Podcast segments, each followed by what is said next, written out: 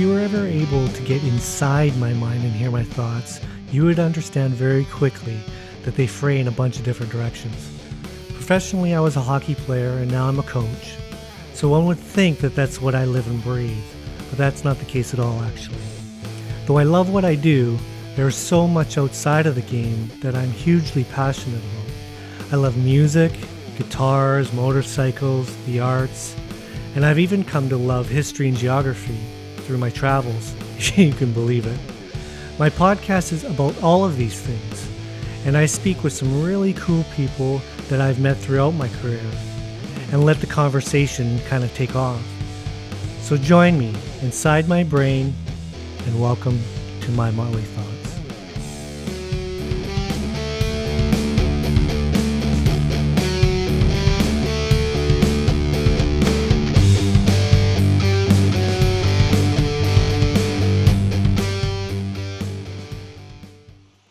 Okay, a huge fist bump to everyone joining me today. Hope everyone is well through this continuing shit show. Uh, my guest today, I'm very excited to have him on. This episode is taking a bit of a hard right compared to the first couple of shows I did. A friend that I've met on my journey through life, he is an addiction specialist and the creator of the Neural Alignment Model. Some of his work includes plant medicine healing, and we will definitely talk about uh, psilocybin-assisted therapy and his use of this method. A fascinating gentleman that I can't wait to talk with. Uh, time for some mushroom talk with my friend, Mister Todd Ritchie. Hey, how you doing? I'm doing uh, well. You know, I, I I don't want to bullshit anyone and say great because it's a bit different right now, but all things considered, I'm doing well. And yourself? Yeah, I mean, I'm doing great. You know, it's, I think people are getting bored of listening to all this COVID talk. Uh, and yet, how do you not talk about something that's so ever-present and really affecting and influencing people's lives? Yeah. And so, um, you know, it's it's been a transition for us. It's been a transition for the business, for sure. Um, but I would say, in general, we're lucky, you know. I mean, I, I think when you have the right uh, foundation and you have a good support network, um, you know, you're one of the lucky ones. You end up making it through these types of challenges. And, and I think the fundamental belief system that I have with this type of adversity is that every single, I mean, this is cliche, and yet if you can believe the cliche has real truth and meaning, then it, it, I think it can really contribute to your life. I mean, it's there's it, two ways of saying it. Pay attention to the collateral beauty is one, which is that when we go through real adversity, that there will be doors that are opening as well. And if, if we're paying attention, um, some version of sweetness or kindness or beauty or opportunity will present itself. And then, of course, the other cliche is for every op- for every adversity, there's an opportunity. For every door that closes, two doors open. And so if, yeah. if you're actually looking at it that way, um, believe it or not, you're, you'll be more uh, available. You'll be more prepared for when things show up. Yeah, yeah, for sure. I, I guess the challenge is that so many people um, genetically or inherently have challenges doing that. Like, uh, like for, for example, say someone like myself, uh, it's kind of in my blood to kind of push forward and, and find solutions and, and, and try to, you know, make things better. If, if something's shitty, you know, try to push forward and make something better out of nothing. Whereas a lot of people uh, have that a challenge when it comes to that. Don't, don't you think? Yes. I, you, you, uh, you posited that question in a really interesting way. Um, Okay, so I have to answer that in a couple different ways, I think. Yeah, do I think that people have sort of proclivities towards certain tolerances, certain strengths, certain certain abilities, and then other uh, proclivities towards certain weaknesses? Yeah. Do I think that they are genetic? Well, there's some evidence that they are. There's some evidence that there's some influence related to behavior that's genetic. Mm. But I think more importantly, the new terminology that, that we're using is epigenetic.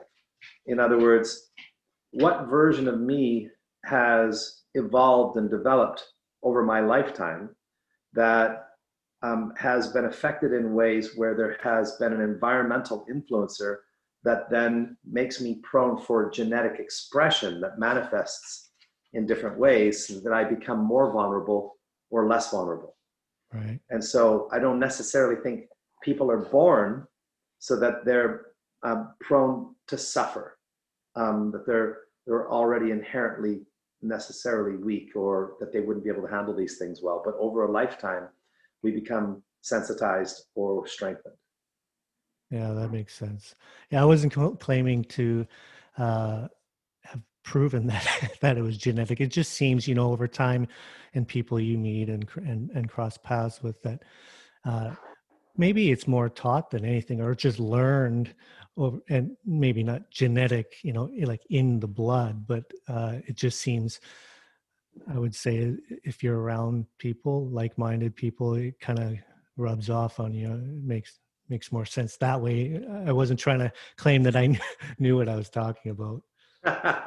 No, but I think, but I think it's a, it's a really valid point, right? Because certainly um, some people believe that it's genetic. They believe that it's predetermined, right. And they believe they're, they believe they're stuck with a bad hand. And, and that's, that's a devastating thing. If you actually believe that, um, you're in a lot of trouble. Yeah. It, You know, if you believe that you can't handle adversity, if you believe that you've been diagnosed from the age of five as, you know, some some diagnosis that limits your ability to manage life, or um, and that becomes an unconscious kind of excuse, and now you you've got a label, got a diagnosis, you're on medication for it, and that medication doesn't really allow you to change it; it just kind of bandages it, and now you're sort of stuck, and it becomes a part of your identity. And now mm-hmm. I am this dysfunction, um, whether that's, you know, I am, I have A D H D. I hear people say to me all the time. And so I have A D H D, Todd, so I, I can't really focus for long periods. Instead of thinking, well, I've learned over the years how to manage my A D H D. And, and so my brain seems to have rebalanced and I don't know what's happened, but I, I seem to be able to handle these things much better. But when you hang on to that old belief system, your brain will never change in a direction for the better. Yeah, that makes sense. It kind of goes back to what I said in how what you're taught, and uh, those a lot of people that I that I know that have some of these challenges um, tend to play what you and you, we've talked about this at length, the the victim, uh, and when you get caught in that loop, it's. Uh, you kind of make things worse for yourself. Uh, and you, you know, you can actually, if you wouldn't mind touching on that whole basis of how you described it, explained it to me about the victim mentality. Yeah. Uh, it, you know, without all the neuroscience and the psychobabble, you can actually look at this victim dynamic, victim addiction dynamic. And if you can buy into it and see it in yourself or in the people you love, it can be uh, very transformative and very quickly. And so what we've discovered is that, you know, you can go through a lot of traumatic experiences in your lifetime, and you can fall into different dysfunctional behaviors or addiction or whatever it might be. And what we found is that all of those things actually heal, just like a wound, a cut, an injury.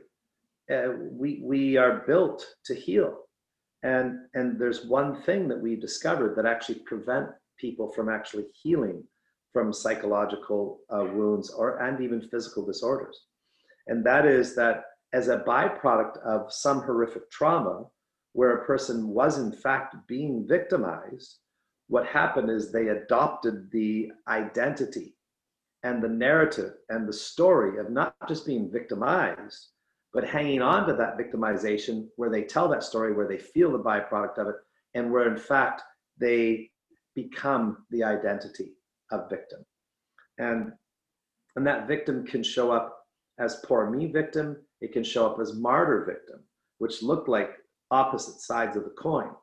But either version of martyr victim, where I'm gonna sacrifice for everybody and I'll never complain about everything, and inevitably that person ends back up in victim. They end up, the martyr ends up on the cross with the spear in the side, and it doesn't end up so well. Right. And then the, the poor me victim is a diff very different type of victim, but the consequences are very similar. Um, women in our culture have been culturalized, and maybe it's biological as well, but have been culturalized in a way that they are more prone to the martyr victim. And, and if you're going to find victim in men, oftentimes it's more poor me. And, and that's just a, a gross generalization. I would say specifically men can be both, but I would say specifically that the vast majority of women, to me, that end up in sort of repetitive patterns of pain or, or dysfunction, um, that the, the majority of them have a martyr, a martyr victim addiction. As we call it an addiction dynamic, because that victim actually locks in the, the dysfunction. That victim locks in the story. And so somebody goes through a trauma, we say there's like a fracturing of the psyche that happens, like a timeline is in fact, like a timeline is created. I'm speaking sort of metaphorically, but almost not really. And so that person almost gets locked in, in time, that, that, that, that altar that is fractured from the psyche where, where the trauma happened at seven is still seven years old. And when that trauma is then re-triggered, that person adopts the beliefs and behaviors and feelings of, a, of that seven-year-old child. And, and you can literally watch that person almost morph into a seven-year-old, the, the way they'll throw a tantrum or the way they'll react or the fear that they'll be consumed with. And so what we know is, or at least this is what we're, the theory that we posit, is that because we know we inherently heal, we're systems that are developed to heal, and that when we observe hunter-gatherers who have evolved this way for millions of years, that when they go through horrible trauma, they're not burdened with that trauma in perpetuity. They don't have P T S D. They don't have anxiety disorders. They don't have depression. These, these are non-existent things in all hunter-gatherer bands that we've been studying now for hundreds of years, even the ones that are around today. And so why, why the difference? Well, it's complex, but, but ultimately today, we hang on to this idea of victim. And so we actually lock in that timeline, that seven-year-old timeline, and then we start to act in a way to compensate for our victim story. It becomes the justification for certain behaviors, whether that's substance, whether that's a behavioral uh, uh, reaction, whether that's fear-based beliefs, what, whatever that might be. Maybe I won't trust men for the rest of my life because of my trauma. And so, and because I feel like a victim of that, what it becomes is the justification for my addiction, which then actually reinforces the victim. And then you create this victim addiction loop. Mm. And so just to, just to finish up, we would go one step further and say the fast route to people overcoming almost any version of psychological dysfunction, and in many cases physical dysfunction, would, instead of to identify all their addictions and all their, their trauma-related behavior, um, instead, identify their victim, identify their martyr, identify how it's incorporated itself into their persona, into their personality and their stories, draw a line in the sand and say, even though I was victimized, we've all been victimized. That's the nature of life. Pain is a part of life. But what's creating my suffering is that I'm not only saying, recognizing that I've been victimized, I'm recognizing and, and, and holding on to the idea that I am a victim. And if we draw that line in the sand and say, I will no longer be a victim, even though I've been victimized, then you ask this question, and people in the beginning need to ask it ten, twenty, thirty times a day, every time they catch themselves talking about self-limitation or some, some excuse where they're blaming somebody else for their circumstances or where they feel powerless, they're caught up in the victim. And when they catch themselves in the victim, then they have to ask themselves, if I'm not a victim, because I'm never, I'm never going to be a victim again. And if I'm not a victim, what am I? And so it's an interesting little exercise. And what seems to come up most regularly, Dusty, is people say, if I'm not a victim, then I'm free. Or if I'm not a victim, I'm, I'm empowered. Or if I'm not a victim, I can choose. If, if I'm not a victim, I'm the creator of my experience.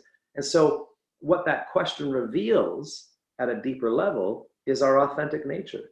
Minus our victimology, we show up as who we really are, and then we create a different a different experience.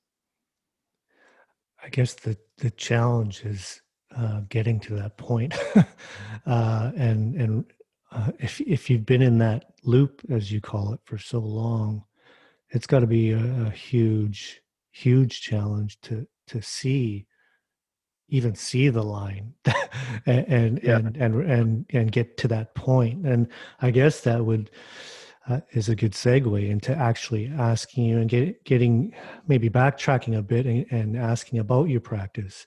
And and asking about what it is that exactly that you do, because we, we kind of jumped in really heavy hard right off the hop, and I never, I you know, aside from the short introduction, I never really got to uh, explain, and I wanted you to explain um, what it is you do, your practice. Um, uh, it, it was good to hear this right off the hop, and now I guess you could explain what it is you actually do.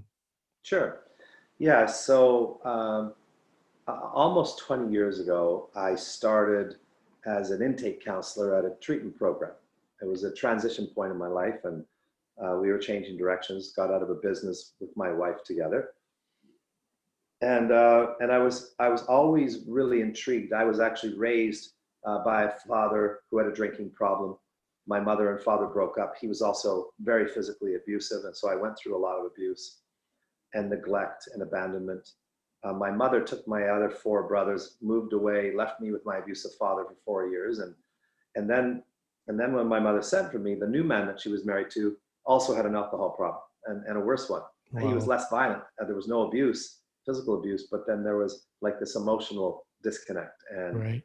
and all the things that kind of come with that. And so I was always uh, on the other side of the overt, obvious addiction. I, in a sense, learned to kind of become codependent. I learned to kind of become an enabler, but I did learn a fair amount experientially about addiction. And, and so um, fast forward in my life, I guess, when the opportunity presented itself for me to actually work in the field, um, I felt like, oh my God, this is a, it's a home run for me. I, I, I get this stuff already.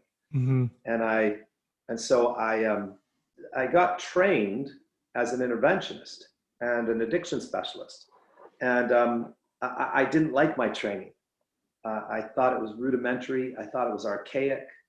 And, and so I actually developed my own model of intervention, which instead of based on coercion and shaming and, and, and pressure and, you know, ostraci- uh, ostracization, instead it focused on, first of all, understanding, bigger picture understanding. Mm-hmm. Then, then it focused on empathy. Then it focused on accountability and love, and then hope and optimism and motivation moving forward. And so I developed this whole formula that I thought would be better at motivating people into uh, behavior and experiential changes. And so my the model that I developed was extraordinarily successful and much more uh, effective than the model that, that I was trained in. And so fast, fast forward really quickly, I had a, a very powerful experience and a poignant moment in my life where um, I had this big epiphany, and then um, this informed my life. It's not like an epiphany that three day, days later you would forget. It was one of those peak experiences that it's hard to explain. It was it was almost a mystical or or spiritual experience in a sense. And um, And I was transformed by it, and that I also then knew um, what I needed to do with the rest of my life. And so I bumped into, uh, I, I connected with a neuroscientist from Caltech, and uh, he was so captivated by the, the seminal uh, concepts that I presented to him, and it was fundamentally different than anything he had heard before. He did a couple months of research to see if this had been presented anywhere else, and to see if it already had been kind of debunked. And um, it hadn't. In fact, the science in the last five years had already started veering towards what I was suggesting. And uh, so we were kind of mavericks, and, and we came up with this concept, and we discovered a core mechanism of the brain, and we developed a, what we call a unified model of human behavior. We developed a psychoeducational model and a therapeutic model concurrently. And, and then we uh, took it out of the field and started presenting it to people, and did lectures at Caltech, U C L A, Young Institute, that kind of thing. And then also started doing doing it, working with families and using it therapeutically. And so uh, flash forward, um, we had great success in working with every type of dysfunction.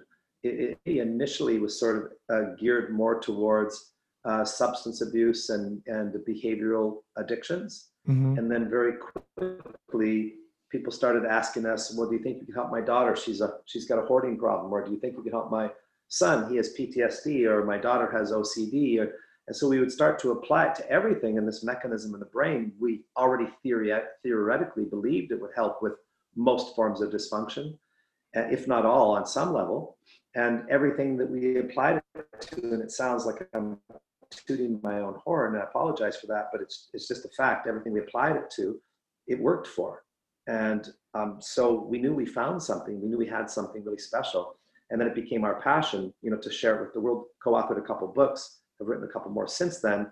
And nothing ever really exploded. It never really took off. I mean, I worked with uh, some bigger organizations. We worked with Uh, schools here in British Columbia, um, and and there was a, a lot of people championing our process, and inevitably one way or the other it just didn't take off. And so here we are now, about two years ago, we introduced plant medicine, and the plant medicine has sort of become a vehicle because everyone's now seeing the research on psychedelic, right. um, psychedelic healing. And And so it seems like my model is like the perfect fit for psychedelics. We understand what happens in the brain with psychedelics, and, and our model is used in a way to deepen that effect and, and to enhance the overall benefit of it. And so here we've been doing it for the last couple of years, and things are really getting busy. Things are really blowing up.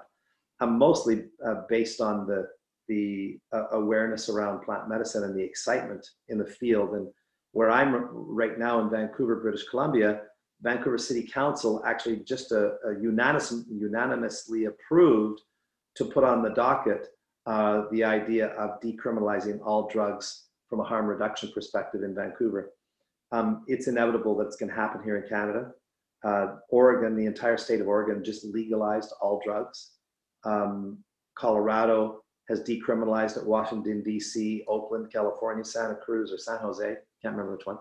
But anyways, it's It's changing in the world right now, and it seems like all of the scientific uh, data coming out, pe- empirically reinforced by m- multiple institutions, is saying that we've got a panacea. We've got a curative um, um, source for healing so many modern day disorders. So it's like the most exciting time to be in my field, but just for anyone who needs hope, people that are on the on the brink of suicide or giving up or Or, or so depressed or whatever, there is such incredible hope uh, that is coming. We can talk more about that if you want.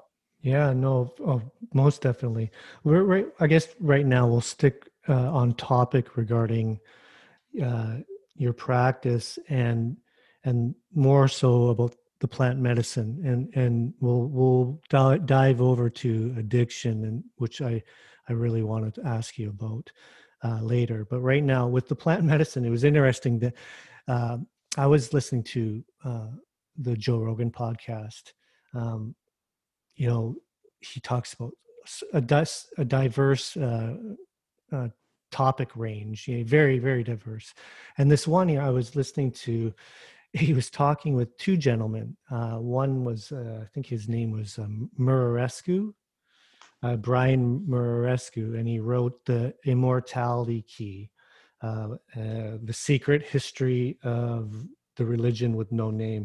And the, the book, way out of my way out of my league, but as I listened, he was, it became very, very interesting to me. And they went down uh, all different kinds of rabbit holes, but one was about uh, uh, spiked wine, uh, back in ancient times and w- going way back even before Christ and uh, and before there was alcohol, and and the use of of psychedelics in religion, and then it, it went down all kinds of different paths, and then it went into mushrooms and uh, the um, what's that one, Amanita muscaria, right? Is that yeah? And he talked yeah. about that, and it just went everywhere. And as I'm listening, I'm like, holy shit, I, I got to ask Todd if he would come on and talk. Like, obviously Joe Rogan, his, his uh, mental capacity and his uh, intelligence is way beyond me, but I do find it very interesting, um, and and the how science is taking. Uh, I, I want to actually say going back, because it was introduced a while ago and then totally shut sure. down by that gentleman that yeah. he, that Rogan had on the show. Uh, his career kind of just got tanked, and I can't remember that gentleman's name. But now it's coming back around. Yeah, could it be Timothy Leary? Maybe, maybe. Yeah. And, and yeah. it just, I just find that this all very interesting. And, you know, there's there's all kinds of uh, people that uh, still think drugs are drugs, and and uh, that's right. And I understand that. I'm I'm just putting this out there for people to be more informed. You, do you know what I'm saying? Like, everybody can make their own judgments, uh, but I just found, found it very interesting, and that's why I wanted to ask you some of this stuff. Yeah, Dusty, I mean, it, it's such a good question. You know, listen, in fairness to you and a lot of people that think drugs are drugs, I was one of those guys. Uh, I was raised an athlete, um, and, you know, I played sports my whole life, and your body was a temple, and you didn't put crap in your body. Now, not that some athletes didn't put crap in their body, they did, but but but uh, but some didn't. You know, some really saw their body as a temple, and um, and I was that guy. And I got to tell you, you know, my programming was, and I, I kind of, in retrospect, there's, I'm a little embarrassed to say this based on what I do now, but my programming was, period. If you did drugs, you were a loser. And, you know, I was a kid when I thought that, but um, that was my programming. And, you know, that it's very endemic. It gets deeply programmed into the, into the psyche. And so, you know, it took me, it took me, I, I never really did any hard drugs. I, I tried pot a few times, and I didn't drink much. So, you know, what could I say to these people that have had these problems? And other than that, I was the sort of recipient. I was the codependent. I was the other side of seeing alcohol abuse, right? And um, so what could I know? I, you know, that had greatly influenced me. Of course, I was turned off of alcohol because of what I saw growing up, right? But um, I, I guess, you know, somewhere around the age of thirty-five, and I'm fifty-seven now, so I guess about twenty-two years ago, I started researching and started changing my mind, and uh, and then I even tried uh, a few different drugs, you know, sort of more experimental. I felt like I'm in a great relationship. I'm a very happy person. I'm not doing, I'm not trying these drugs to, uh, to to change my life or to help me heal or to avoid pain. And I think that's really important. And so uh, I, I wasn't prone in any way uh, to addiction. Mm-hmm.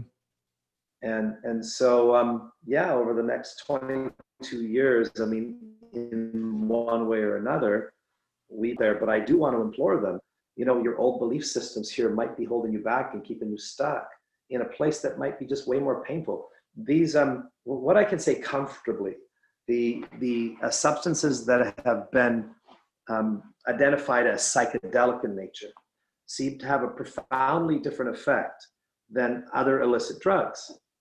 But if I'm just being an honest person, I I then have to say that even though I think there's some drugs that inherently uh, can pull us away from who we are, can pull us away from truth, um, that even those done and used with intention, uh, with with a real awareness, um, they even those drugs can actually still teach us something and be productive.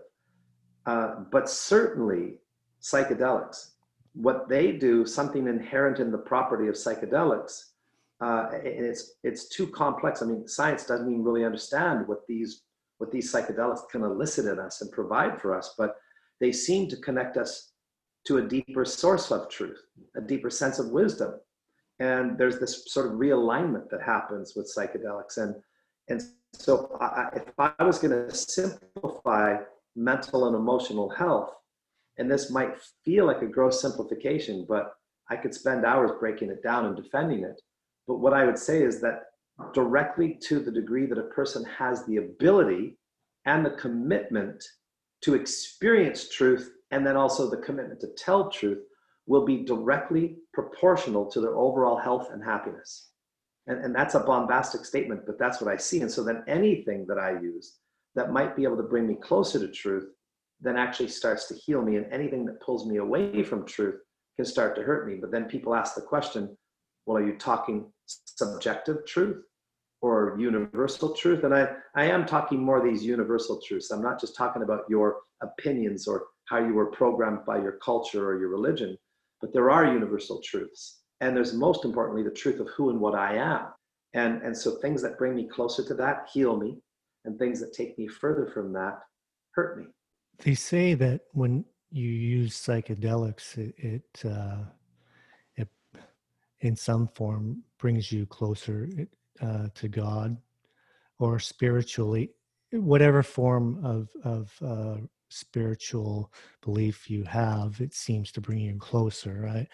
I've never um, had the experience. Um, I also, you know, my my daughter uh, has been to uh, ayahuasca and, and taken that stuff uh, a few times, I think, and has come out uh, uh, knowing things, or or have, having these, I don't I don't want to say epiphanies, but just uh, clarities.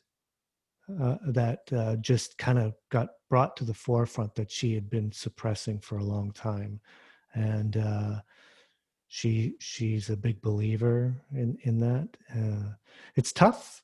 You know, I'm an open person, you know, and I, I'm willing to listen to, to, to anything uh, as long as uh, the person is uh, can explain themselves. And and, right. uh, and, and, and, and I don't want to, tr- like, you know, to defend their argument, just an open conversation. If we're both like-minded that way, usually I can get to the, the bottom of what I want to know. Um, but I, I find uh, there's a lot of questions that a lot of people have, but aren't as open to it, to actually listening to it. So that's why I, I, I'm, I, I'm happy to have you on here and explain some of this. It's very difficult, though, I'm sure, in the amount of time we have, because we've had a few conversations. You've explained some things really well to me. Um, it's a, a definite, uh, it's definitely something that people that after listening to this should, should do their own research. Uh, that's the biggest thing. And that goes with anything, Todd, uh, not just this topic, but what we're dealing with now in the United States and and uh, the media and whatnot. And I don't want to go down that rabbit hole at all p- politically, but just point being, doing your own research and, and about this in particular, about plant medicine and psychedelics and, and some of the, the, the benefits that are, are coming out and being proven too in, in a lot of ways. But you have to research that and f- to find it, because it it's not out there in the main uh, media. You have to go looking for it. Uh, I tried when yeah. before doing this yeah. with you. Uh, it's it's difficult, actually. the, the the first things that come up are kind of disputing uh, when you just do your basic searches. Then if you keep uh, looking, you find more and more proof uh, that this stuff is working uh, for people. Uh, I find it fascinating, actually. Yeah, you're right, Dusty. I mean, you know, a lot of people haven't learned to be good researchers, and they typically will just sort of search for something that will reinforce the existing narrative that they already have. But yeah, I mean, if you if you objectively are searching for truth and you really want to know the truth instead of just supporting your narrative, then you're going to come to truth. Now, the, the beauty of the plant medicine uh, renaissance or resurgence right now is that there's the, the, the overwhelming evidence is certainly leaning towards uh, objectively the positive use and the positive outcomes related to plant medicine. And, and so these aren't fringe uh, groups that are, it's not like a bunch of hippies in the in the sixties that are playing around. Right. I mean, e- even though the hippies are still doing it, don't get me wrong, and and, and I love the hippies, and and I ha- I'm close friends with some of these hippies, and and they bring they sometimes bring their substance over. Uh, that being said, um, you know, the sixties fifties and sixties, psychedelics and plant medicine was was really being explored, and things were opening up, and there was good science behind it. There were a lot of studies and research being done. And without, again, the politics, for whatever reason, the Timothy Leary did the old thing about dropping out or tuning out or whatever it is and screw the man. Well, that's, that scared the man. And uh, so he, he turned it into a class one drug. And the, the last thing the man wants is everybody thinking freely and right. independently. I mean, how are we supposed to turn our little Autobots into the tax machines that they're supposed to be? Right. And, uh, you know, just following the orders uh, and so on and so forth. But Um, yeah, so, so right now you get to go to these credible institutions, and you can, you know, at the top of the list, I would say, is Johns Hopkins. Right. And you can take a look at all of the studies at Johns Hopkins.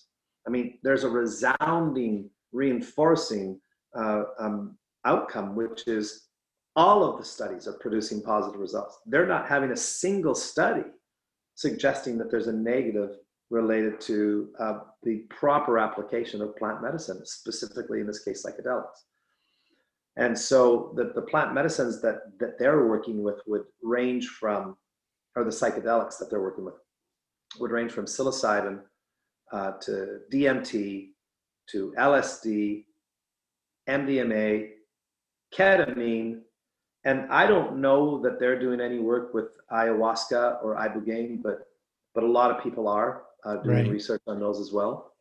Um, but then there's other institutions like N Y U and McGill and, you know, universities and incredible learning institutions all around the world now are getting grants and doing this research. So it's been over fifteen years that these top-notch universities have been delving into this area, and it's now hundreds and hundreds of studies. And so um, whether people know about it or not is a little bit secondary, because we need to share that information with people, because the results are in. Right. And the be- the beautiful thing is, Dusty, it seems like, it seems like, now, from my model's perspective, what we understand about the brain, we're going to surmise that literally almost every form of, of, of psychosis, every form of dysfunction, I shouldn't take that back. Psychosis is not what I meant. Psycho, uh, um, uh, sorry, psychopathology. Every form of pathology, mental illness, uh, other than schizophrenia or psychosis, um, and many forms of, of not just mental illness, but like chronic pain.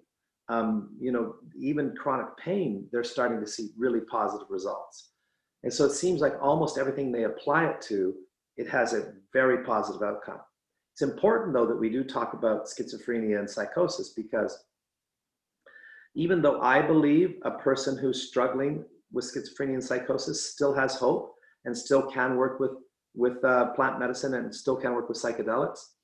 Um, it's not something that they should do, certainly not on their own, because there is evidence that, that psychedelics can actually increase or enhance um, arbitrary random events of psychosis for somebody that already has a propensity for it. And then that can end up being potentially dangerous. If, if they don't know how to interpret Uh, their hallucinations, if they don't know how to, um, and this is going to sound crazy, but they don't know how to learn from and take advantage of their hallucinations, uh, then, then it can actually end up being dangerous. But almost everything else that it's applied to, it's working for. That's incredible. Uh, sorry, you were going to say something? Yeah, else? I was going to say, yeah, yeah, yeah. And they working for, I don't mean just helping a little bit. The term they use with psychedelics is curative. The term we use with other medicines is medicinal. Right.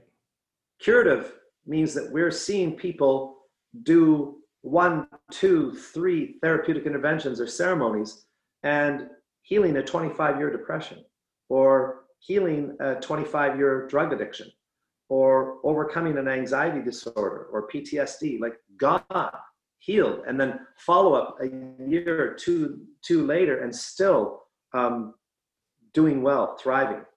And so the efficacy related to your measurement metrics, whatever you're using for efficacy to determine that, um, is up around seventy percent for most of the things they're using it on, versus traditional therapies and medicines, which might be around the thirty, thirty-five percent. So, and you're not dependent on them for the rest of your life. It's like seventy percent, and then maybe you're done. Maybe you're healed. And, and that, so that the, uh, the preliminary results related to these new things that they're trying for are also very positive. So it's just exciting. It's so exciting to be involved in this.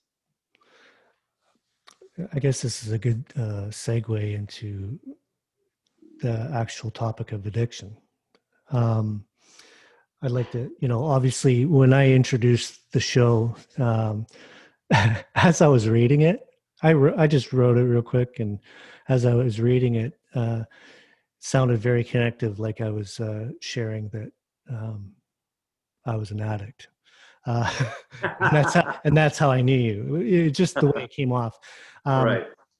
You know, w- we do have a, a, a connection.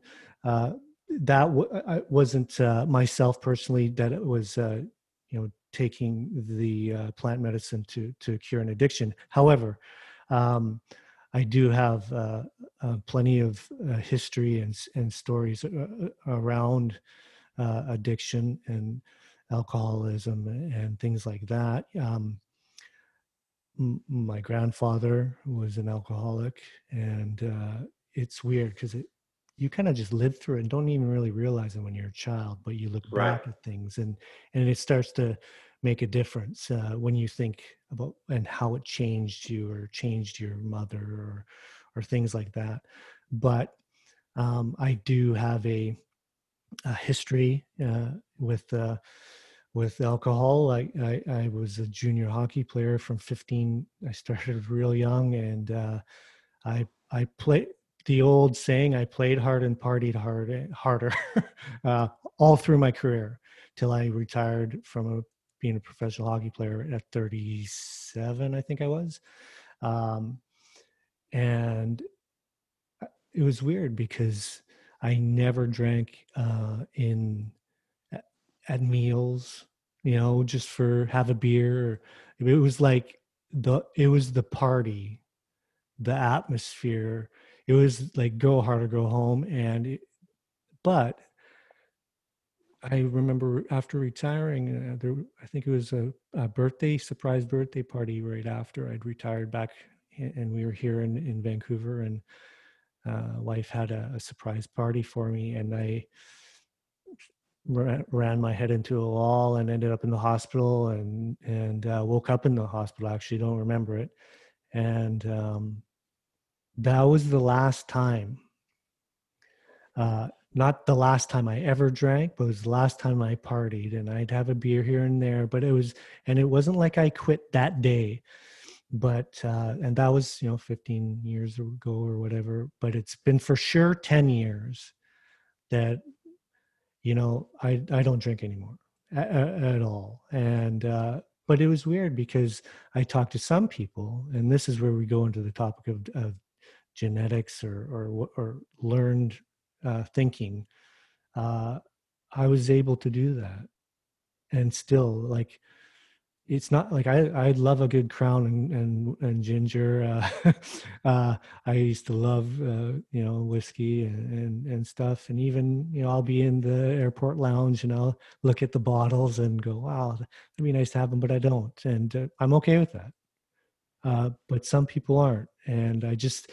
This topic and your connection with it and your teachings, I find it fascinating. And I, I just wanted to share my brief story first, that I'm not just asking and I don't know what's going on. I, I have a connection with it, but I also have people in my life that aren't able, or in, in their eyes, aren't able to control it like I did.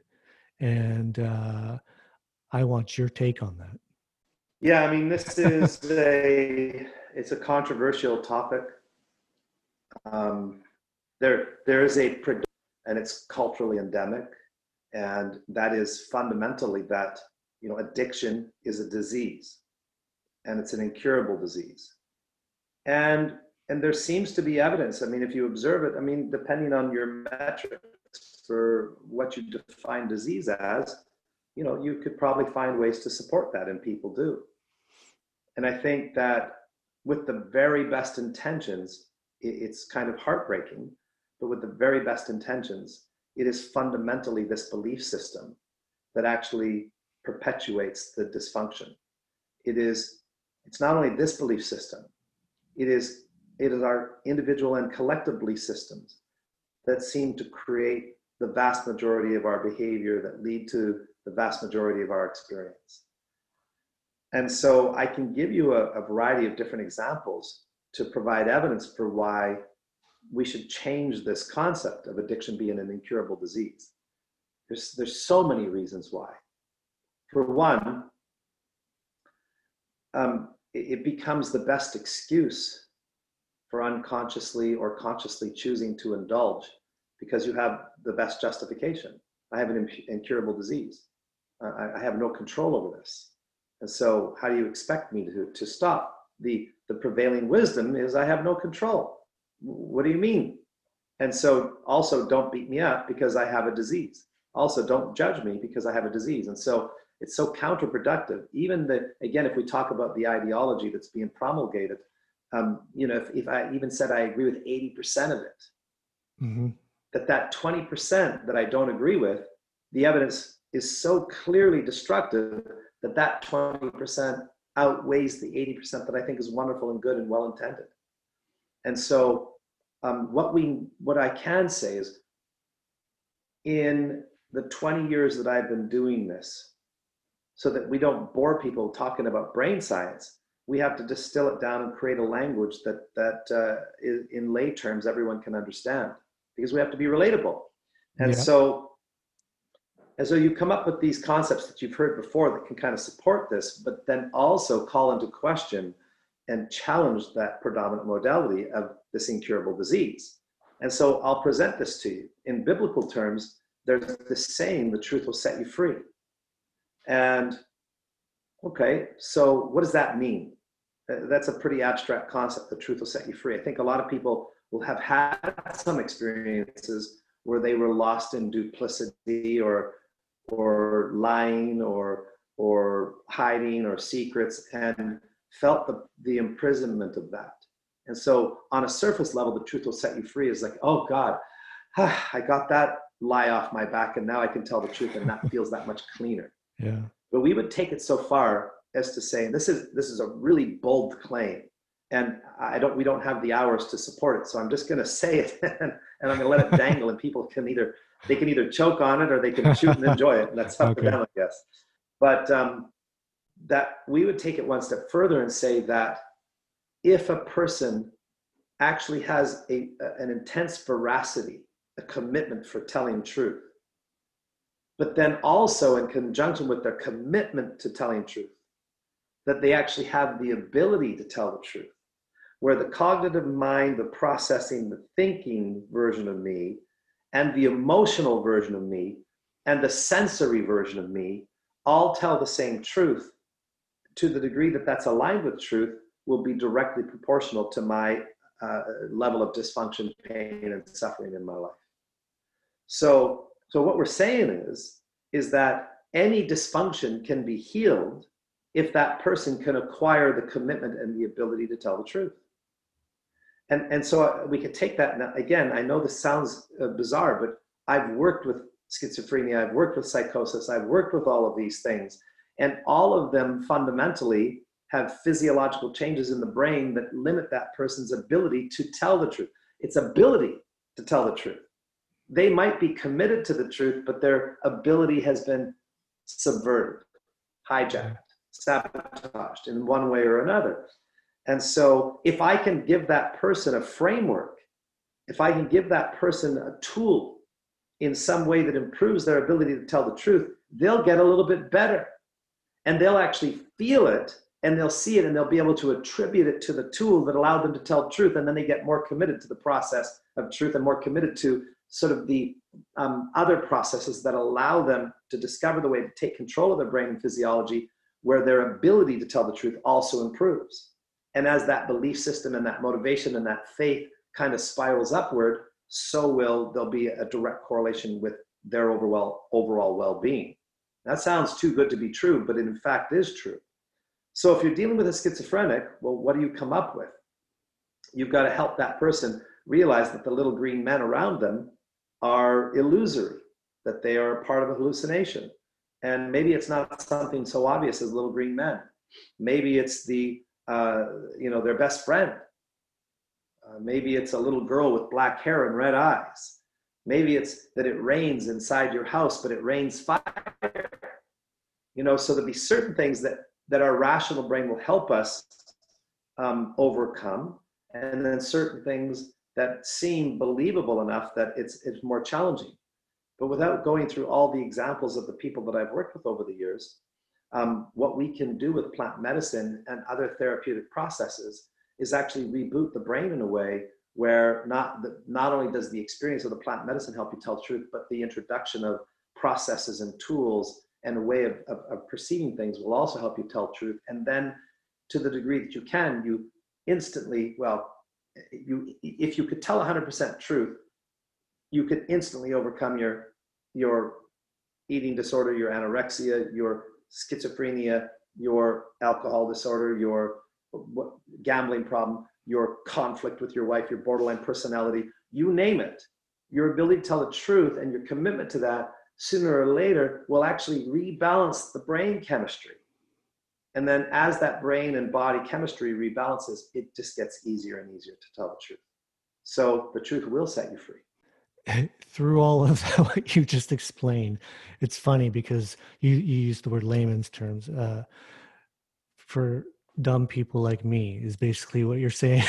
it totally, it, I can't explain it all, but after when I've talked to you in the past, it made sense to me.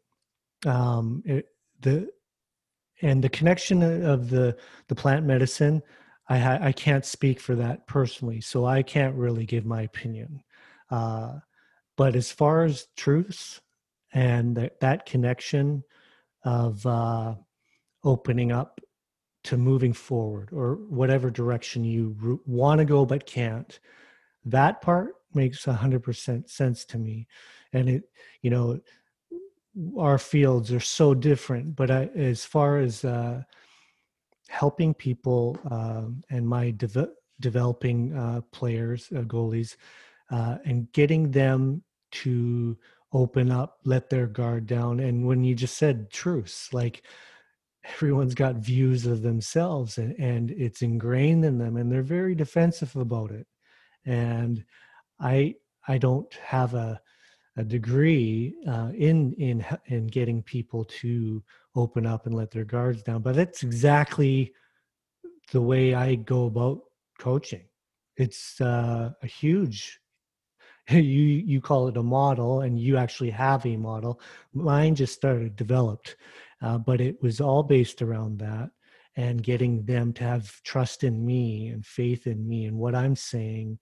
Uh, but it's when you can recognize, and I've seen it happen with the players, when it when they have let that guard down and they're open to the truth. It, the the improvement is uh, unchallenged at that point. The the sky's the limit, if you will. And it just seems very interesting to me in, in your model about that and the truth. And I, I hope uh, someone can hear this and get something out of this, even if they don't go, even if they don't use plant medicine, uh, just that simple um, uh, helpful tool. Uh, yeah. Can be huge, I think, for somebody. Uh, I, I hope some of this uh, gets to some people right now, because like I said earlier, the, I wrote this down, you know, just about the importance of the crossover and the connection of what your profession is and what is going on right now in the world, to me, is very important. I know a lot of people are having a very tough time with this. And And subsequently, or uh, that maybe weren't addicted before uh, to something, whether it be alcohol, uh, drugs, d- and then the depression and suicide rates. Uh, I just wanted, really wanted to get this out there, and you know, to to people, and maybe get to someone like you, or you know, maybe not you in particular, but wherever you are in the world that can get help. Uh, I, I just find this connection and crossover very important to me. Yeah, I mean, first of all, it's so interesting that you you use the analogy of, of working with goaltenders in professional hockey. And it seems counterintuitive that what you're actually doing to help them become a better goalie is get them to drop their guard. I never, I never quite looked at it that way. It's almost like working with boxers. As soon as I can get you to drop your guard, where normally I would tell you, well, that left you wide open. Now you're going to get slugged uh, in the yeah. head, but now your boxing's going to get really good. But uh, I mean, I totally understand what you mean. There is a qualifier that, that we want to say, um, you know, again, just for safety first. And this isn't because I want people sent to me or people coming to me. I'm, I'm already way too busy. But that being said, all the empirical data suggests that doing plant medicine in a therapeutic, safe, healthy environment, where set, setting, and dosage, and a lot of other variables are incorporated into the process, is, is so critically important. Now, there'll be people out there that will argue with that. There will be people that will tell you, no, um, you know, pop down on your couch, lie down on uh, your couch or your bed, and go ahead and take a mega dose and go on your journey, and it'll be transformative for you. All you got to do is set an intention and then trust the medicine, and boom. Well, I, that happens. First of all, there's there's a lot of inherent risk, because we don't want people playing around with plant medicine. This is this is very powerful medicine. Doing it on your own, even though it could be transformative, also could make you feel like maybe I can fly and that I'm just going to jump out the third story window.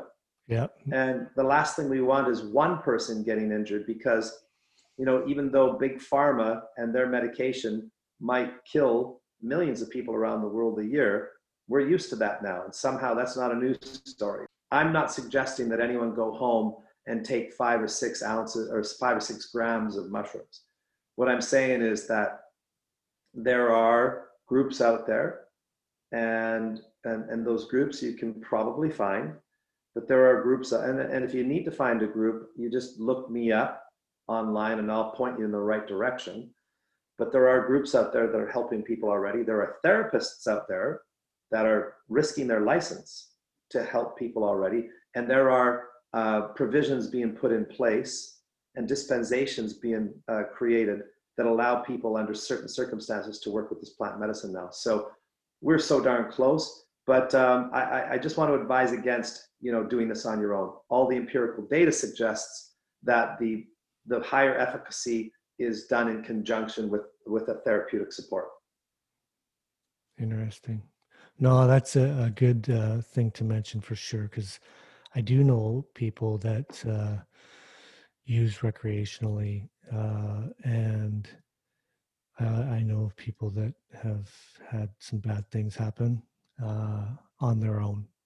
Uh, but having said that, like, like you said, if you use things without guidance or direction, anything can happen. I don't care what it is.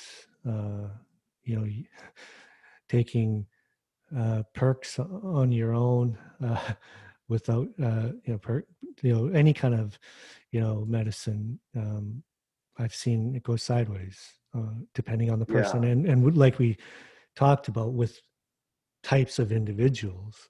That's right. I, I could take perks, uh, Percocet, and uh, when I had my surgeries, and it felt great, but.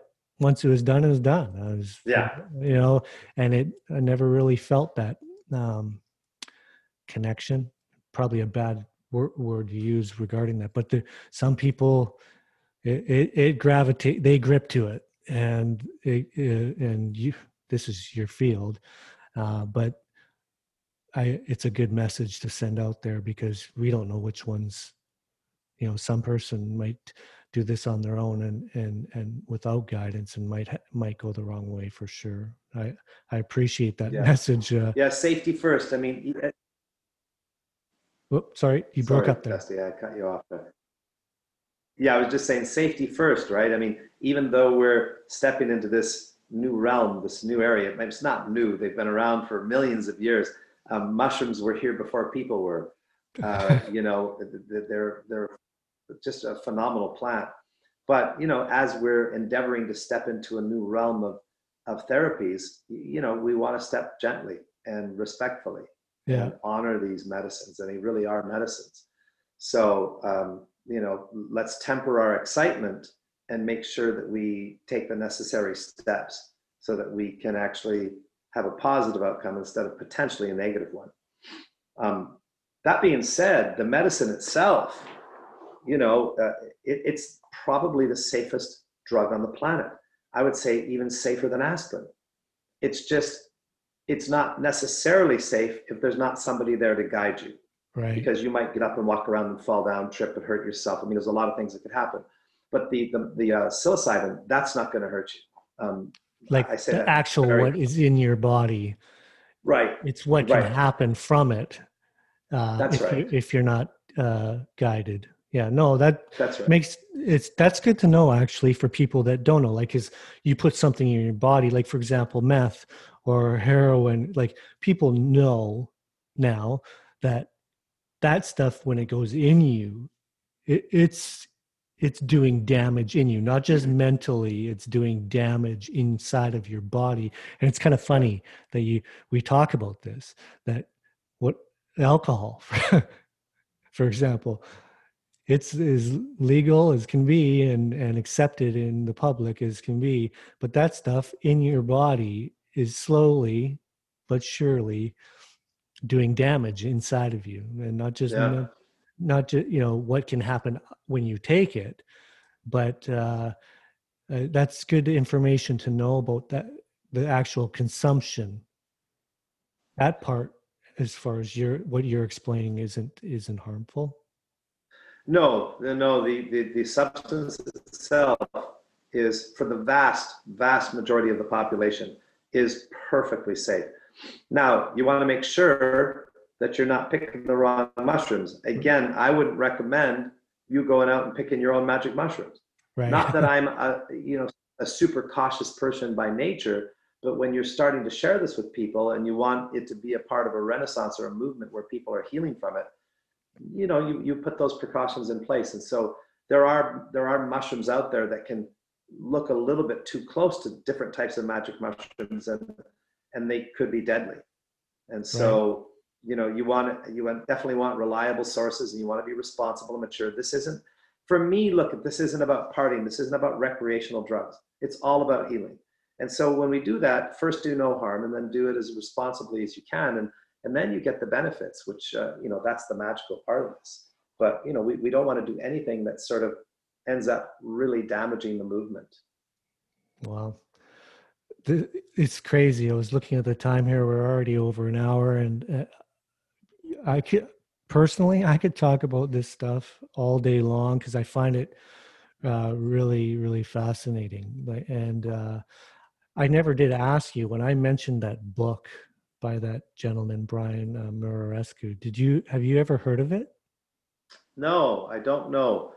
It's, it's, know it's an interesting read. It's, it's, it's, uh, it's out there, but the, uh, the Immortality Key. And he actually went, I think he was over in Europe for a year, and he was in the Vatican, uh, down in the basement. Uh, they're doing research, and they were, They had, um, I don't know the word, but people testing chalices uh, for the the residues in the inside uh, in, that they nobody had ever been allowed to do, and what was in these chalices, and they're finding these types of things. Uh, it makes sense, though. Well, yeah, I, ju- I just find it. If you're, if it's scary because we talk about, you know, what people's minds are like, and, and researching, and they just simply want to click a button, read something and be done, or they don't want to know because uh, it changes direction. And, and some of this is out there and can really, really put a knock on some other things that are traditionally set in stone, if you will. Uh, That's right. But it's a very interesting read, and it goes into all kinds of uh, beer uh, and, and how beer was different back in the day. It was not uh, that um, uh, recreational drink, uh, and and it, the wines and the mushrooms and the psychedelics. It was just a really interesting read, and and having you on here talking about all of that, and then the addiction uh, practice is just really important to me. I appreciate you, Todd, for for coming on. On I, this one has been a, a, a much different than the past uh, my first two pods, and I wanted to uh, ask you. It just seems so heavy that I was going to ask all my guests a few questions. It seems like kind of, I don't know. I'm going to ask them anyways, if you don't mind. Uh, oh, please. The first one was your favorite band, because we never even got into music at all, which I'm a huge fan of. But uh, I want, and this probably throws you off. You're probably, I wasn't prepared for this. Oh, I'm ready. Do you have a favorite band, Todd? Uh, favorite band, I'm just going to say that, of course, you know, we have, all of us have like probably several favorite bands at different yeah. stages in our life, right? For sure, for sure. I remember, uh, I remember in the early two thousands, I was madly in love with Coldplay. Right. And uh, and I know now some people mock Coldplay, and I don't get it. I just think they're so talented and so good. I, I, I don't like it when, you know, like people make fun of Nickelback, right? And yeah. not that I was ever a huge fan of Nickelback, but it's like, it's like the uh, pop culture oh, turns yeah. on on some of these bands, and then they start making fun of them. But um, I think if I if, if I had to listen to one source of music from an individual or a band for the rest of my life, I'm going to look for somebody that's prolific, you know, somebody that's really got a, a diverse body of music, but a large enough body. For sure. And um, it, it, I guess if I had to pick one, I would probably pick Elton John. Good you know, stuff. but Great but going stuff. back to the seventies more, you yeah. know, where him and Bernie Taupin, I mean, they just created such remarkable music. It's it's also hard just because of the incredible amount of content that they have, and so much of it is good, even though some of it I don't love. But if I could take a band that I would break up, and I could not only take the music from that band, but then also from the individuals once they broke up from the band, right. Then it'd be it'd be hard not to take the Beatles. Ah, yeah, yeah, for sure. It, it would also be hard not to take Genesis, because you'd have Phil Collins, Mike and the Mechanics, and Peter Gabriel. Yeah, yeah. And so, I, of course, I leave it to you, because you're you're obviously very intelligent to to break it up this way. I've never heard that way of of uh, breaking how. breaking up a band and where they went and and and they created more music, almost like it branches, right? Yeah. Very interesting yeah. take on that. And that that kind of answers my second question. It's like your favorite genre. But so I already know uh, now uh, listening to what you just said, Elton John is a huge one for me too. He's uh, you know, obviously his his newer, as he's gotten older and he can't sing the same anymore, I still have mad respect for the guy, but I don't yeah. like it anymore. Yeah. But his yeah. his greatest hits, if you, uh, it's masterful, masterful yeah. stuff. And the last one, right now, um, if you just looked on your uh, iTunes or whatever you uh, use for listening music, what do you have right now? What do you? Li- what oh do you wow! Right okay, now? okay. So the people I'm in love with right now, right, right now. It, it, you you probably won't have heard of this guy, but you gotta look him up. Okay, he's unbelievable. His name is Emmett Fenn. Emmett, Emmett Fenn. F E N N. Write that down. Yeah, unbelievable. I don't even know how to describe the style of music. It's like a, it's a, a little bit electronic in a sense, but but also mellow. But but uh, oh, it's just so creative. But then there's a genius. In my mind, a genius that has come out musically lately. She's a young girl. And normally I would shy away, like, come on, who wants to listen to that kind of bubblegum music? Right. Um, but her name is Billie Eilish. Oh, yeah. And, uh, yeah. man, just what a talent. My wife hates her, but uh, I it's funny because I'm a, I'm a rocker, you know, by heart and, and, and my history. But Uh, I also recognize talented people, and I recognize that in her uh, right away. And I downloaded quite a bit of her stuff just because it's it's a she has a real interesting take on her, on her writing and choice of sounds and how she sings. How Yeah. How she, it's very different. Like it, at first you're like, oh, that's a wimpy voice. But the more you listen, right. She, she's got, she's got some talent for sure. No, I, I've got I, a I question you. for you. What, what? Well, there's a, there's a Canadian contingent of really top notch Canadian musicians right now. I mean, we've always had some good musicians up right. here, but sort of, you know, poppy and hip hop music. And so yeah. we've got four of the most popular artists in the world right now. Um, uh, do you know the four that I'm talking about? Really t- at the top of the, at the top of the list. Drake. Drake number. Yeah. Yeah. Okay. Who else?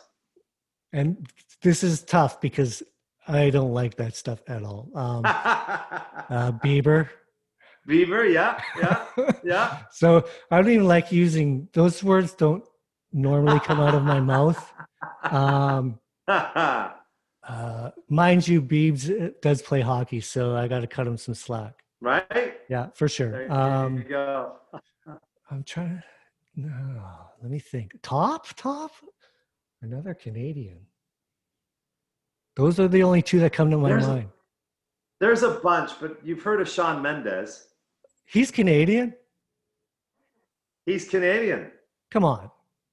No, I, I've heard of Shawn yeah, Mendes. Yeah, and also, yeah, and also The Weeknd is Canadian. The Weeknd. Oh, my, you know, it's funny. My kids are all followed my suit as far as being rockers and whatnot. Uh, the three yeah. boys went to The Weeknd, and I was like, what are you doing? But they said how dare you, they would never I never admit it in public, but they said it was an unreal show. Yeah, man, I actually I actually love all four of those guys. I really do. I think they're all super talented. I think Drake is a prolific writer. I mean, the guy just song after song, album after album, and a lot of it's good. A lot of it, not all of it, but a lot of it's good. And Bieber, as much as people might want to tease him, he's talented. Yeah. He's talented. He's he's a good he's a good artist. I mean, again, Weeknd, same thing. And then Shawn Mendes is on top of the world right now, you know. And there's a bunch more too, but yeah. So I, I like all of them. So who's who's your favorite rocker band of all time? You know, it's it's a tough one uh, to say all time because I listen. I have so much music uh, in my library. Okay, okay, wait, wait, wait. You're on a stranded island. A C D C. And it, what's that? A C D C. A C D C. You, and you're on a stranded island, like, and I can only listen to like, yeah. yeah. Oh, geez, I got. But I get to listen to all of their library? All of it. All of it. Yeah. Yeah, maybe. Yeah, because if you pick something mellow, you're going to probably get depressed and die on that island. so, so so I'm going to rock out. Rock to, it up a little. Yeah, yeah. A C D C. I, I, there's so many. I love, you know, Van Halen, the older Van, you know, with oh, the yeah. off. I'm a huge okay. Van Halen fan. But like, you know, and the funny thing is, a lot of people, you know, I love some Stones, but I'm not a, there's a lot of stuff of theirs that I don't like because sure. they have so much. Yeah. But yeah. Uh, A C D C, yeah, they're, it's funny because I just on my, I did a, a bonus pod that I'm going to release right after recording this on Friday. And uh, it's just a shorter version. It's just me talking and it talks about music and me growing up and how it changes you and shapes you. And I just mentioned at the end uh, some bands I'm listening to now that I just, I'm hooked on, and like kind of what you were talking about. And uh, and then the next episode I'm going to do, it's going to be more uh, introducing some newer bands.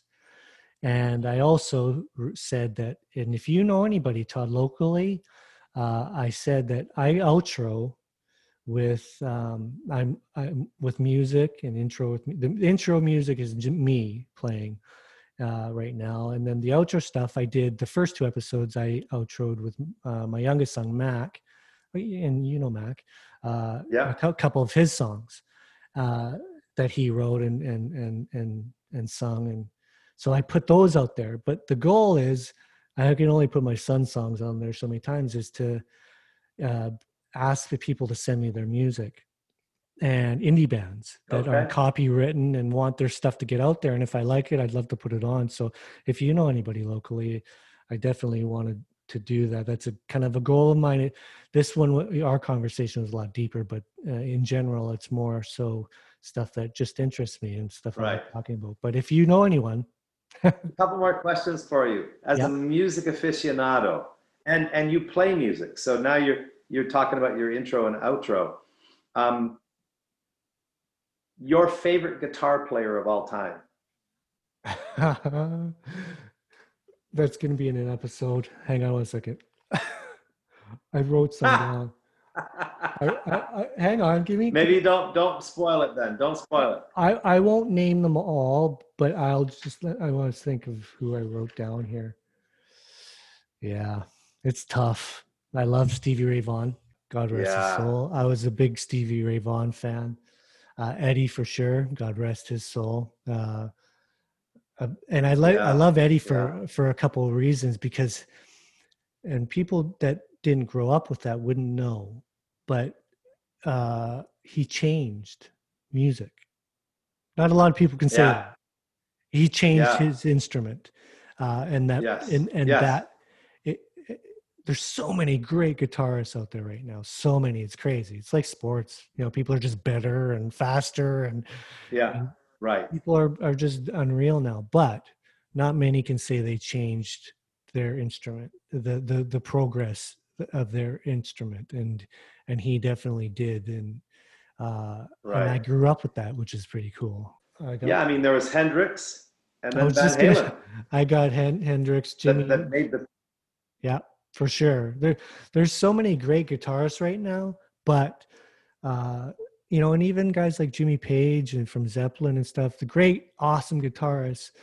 Um, but there's only a select few that actually did some things that nobody had done and changed the direction. Like, can you imagine when like guy like Chuck Berry or somebody early, early on, they're playing guitar and they just decide to crank the the um, their album that doesn't have any pedals or effects on it, and just crank it so it actually is all distorted. And sounds like, and and people are probably going, what the hell is he doing? And then that turns into distortion and rock and roll, and it just gets heavier yeah. and heavier. You know what I mean? People like that yeah. that change music, I, I find very fascinating. But yeah, Stevie Ray Vaughan might be up there at the top for me. Uh, okay. Yeah. Nice. So uh, I, I I'm so curious. Do you feel like rock and roll is still alive, or is rock and roll dead? Great question. Uh, um, I I think it has a, a tough hole that had been dug for them, uh, and I don't know who dug it, but it, it's been it's been years, and. Uh, The the rockers will always be there and and loving them, but as far as fi- like uh, industry wise and financially and where the money's going, uh, I think it's come back a little bit. But just compared to what is out there right now, it's. It, but I guess it's not a race. You know what I mean? Like, it's not like who's winning. Uh, I think there's some awesome rock and roll music out there. But if you look at Billboard and where the money's being spent, and the kids nowadays, uh, where where the downloads are coming from, uh, it's tough to compete with hip hop um, and the, the R and B. Uh, you know that uh, that movement of what is, you know, the the Bill, even the like the Billie Eilishes and the this stuff that is out there is obviously that's not rock, and uh, right. There's still stuff being sold and, and doing well. You know, the tours in rock still are doing well. Right now, nobody's touring, but when touring was happening, they still do well. But yeah, it's yeah. a it's a t- tough hole that kind of got dug for the for the the rock world. It's weird. It's been years. It's been years that they've kind of yeah. have to just live in their niche almost. That's just my opinion. I don't know if you agree. Right. Yeah. Yeah. Yeah, you're right. The the touring seems to still be mostly the old popular rock bands. Like, yeah. you know, the, all the seventy-five-year-olds are still on tour. Yeah. Well, and doing yeah. a great job. When you yeah. speak of the Rolling Stones or whatever, it's yeah. put on a great show. Yeah. Well, and you know, A C D C puts some, on a great show. Some of the, the biggest tours, money-making wise, tour-wise, are rock and roll, like U two, A C D C. These bands still yeah. generate huge revenues in their touring, but record sales, uh, well, you can't even call that anymore. It's so weird how things are now. Like, it's right. What's a down, record? Down, what is a record? Downloads, yeah. and, and you can down. You buy iTunes, rent. You know, you pay for that monthly subscription, so you don't pay for an album. So, it's it's contracts that they're getting uh, through iTunes, I guess. But I, but no, no, they don't make their money that way anymore. They make their money from from merchandise, no. from sales, in in right. in these areas and touring. It's it's a weird industry. I don't yeah, understand I, it. Yeah, it is. I, I I'm sorry you're you're leading me down this vortex, and I'm so interested now. I've, I've got another question for you. Okay. What is the last album? Sorry, say that again. You just broke up. On a record player. Uh, what is the last album that you heard on a record player? The last album that you listened to? Okay, well, that question doesn't work now for me because I bought a new turntable and oh, I brought okay. I, I brought them all out, and I actually just went. I have a place here in in Surrey, White Rock area called Red Rum Records, and they have all kinds of old albums. Like, you can go to stores and buy new ones re re uh, pressed, but this has people, they've brought in, you know, you trades, and you can go through these, sift through these albums for a dollar, five bucks. And I bought, you know, like Bob Seger, uh, David Bowie, Rod Stewart. Uh, what do we got? Uh, I bought a, an old Van Halen album that I can't find. Uh, Uh, yeah, so um, the last one I listened to today was the Ziggy Stardust uh, one. Oh, wow. Bowie. Uh, yeah, an old, and it's old. Like, it's seventy-five, four Yeah, I guess. Yeah. Somewhere around there. But yeah, yeah wow. It's, wow. I love listening to the, the presses and the albums. The the sound is just, it, it for me, it brings back uh, memories of my childhood. And that's yeah. a good, it's a good feeling. So yeah. not only the music, but just the putting the album on, putting the, yeah. the needle on the album. And I think that just, uh, it brings back some great memories for me. It makes me feel good in the shitty twenty twenty Yeah, right? No doubt. Did you ever go through that stage? Did you ever go through that stage where, um, you know, of course we went from albums, and then I think, you know, there was this battle between C Ds, and then and then I don't know if you ever heard, but there was this stage for a while, maybe it only lasted a couple of years, where they they were already doing M P threes, but they also had these things called mini discs. Did you ever see the mini discs? My stereo uh, is a uh, a Bose stereo, but I bought it in Japan when I played there, uh, and in Japan, um, mini discs. Uh, went way, way, way, way bigger. It never ever took off here, uh, but it was huge in Japan. And I have oh. uh, still probably a hundred mini discs that work in that stereo wow. that I have in my office. So yes, I remember that. Like I, I, I was such a, excuse me, a, such a music fan from an early age that I had them all. Like uh, what I could afford anyways. I, so I had albums, uh, I had eight tracks, then I had t- tons of tapes. I remember in junior when I would drive away to whatever city that I was playing in, Lethbridge or whatever, I'd drive my Ford Tempo and I would have in my back seat five cases of tapes on ready on play on my fifteen hour drive to Lethbridge, and uh yeah did the tapes. And then because I we we didn't have a ton of money uh, growing up, so I was the and switching from tapes, everybody was moving to C Ds, and I was hell bent on not changing because I couldn't afford it. So I kept tapes as long as I could. And it wasn't until I turned pro, actually, that I actually finally bought my first uh, what, uh, Discman. So that would have been ninety-one. So I was late. Like it, there were C Ds out, but I was still a tape guy, and uh, I didn't uh, switch over. And then now, so you get all these C Ds, and now you don't even need anything anymore. You just play it on That's your right. phone. Yeah, it's anything. kind of kind of sad in a way, because when I have these albums, you are, you open them up and you have the in sleeve and you listen to, read the lyrics, look at the pictures of your f- favorite uh, artists and bands, and all that's gone, man. It's just like a good book. I mean, most of that's gone too. one hundred percent. Well, I'm not going to yeah. lie. When I talked about that book, I asked if you'd read that, in The Immortality Key. I, I bought it uh, on audio, uh, on audio yeah. book. So I'm just yeah. you know, lazy man's way of reading, uh, listening. Yeah, but, yeah, absolutely. I had a buddy uh, that I went to high school with. His name was Wendell, and he had, man, that dude was in love with music, and you know, all kinds of music, but he really loved funk and hip hop and rap, and he had the cassettes too, like boxes and boxes of cassettes. But he'd make cassettes. He'd spend time, oh yeah, you know, picking his favorite songs and making mixed tapes and then bringing them to school and sharing those tapes. I'll never forget that. And then I actually, when I was a young kid, I I, I tried to have a production company, an entertainment company for a little bit. And uh, I, inter- I invited him to be my D J.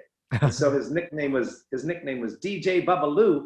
And we were and, and we were doing like reggae on the river and the uh, Harper Mountain Ski Bash and things like that. It was it was such a fun it was such a fun time. But uh, yeah, so my old buddy was my D J, and I'll never forget all the the the, the C no the uh, cassette tapes. It, yeah, yeah, I totally remember, and I remember doing that. And it, people that don't even most people don't wouldn't even know what tapes are. Yeah, the younger folk, but how hard it was, how time taking it was. It was, you would have to, and, and with tapes, with albums at least, you could just pick up the needle and move it. Tapes, you had to press rewind. It'd be like, zzz, you have to, yeah, to try to get the right song. So you have the double cassette, and you have the one that does the recording, yeah. and you would have to fast forward yeah. and take you however yeah. long, and you'd be too far. Go to back, forward, back, forward, back. That's right. Got it right. Maybe you're on the wrong side. Yeah. It just went, it yeah. was an endless struggle to try to get the right mixtape. I totally remember it. That's the, I, I will say this, that's the one benefit now with iTunes and these types of platforms. You make a playlist, it's like bing, bam, boom, you're done. And you got your playlist ready to rock and roll. Yeah, it's beautiful. Yeah. It's beautiful. Well, hey, bud, I want to thank you for coming on, man. I really appreciate it. And uh, we got to, we got to do this again because, uh, It's always such I'm a down. pleasure. It's always such a pleasure talking with you, Todd. Thanks so much, buddy. Oh, well, thank you so much for the invite. And anytime you want to do it again, I'm down. Right on, bud. Take care. All right. Have a great day. Take care.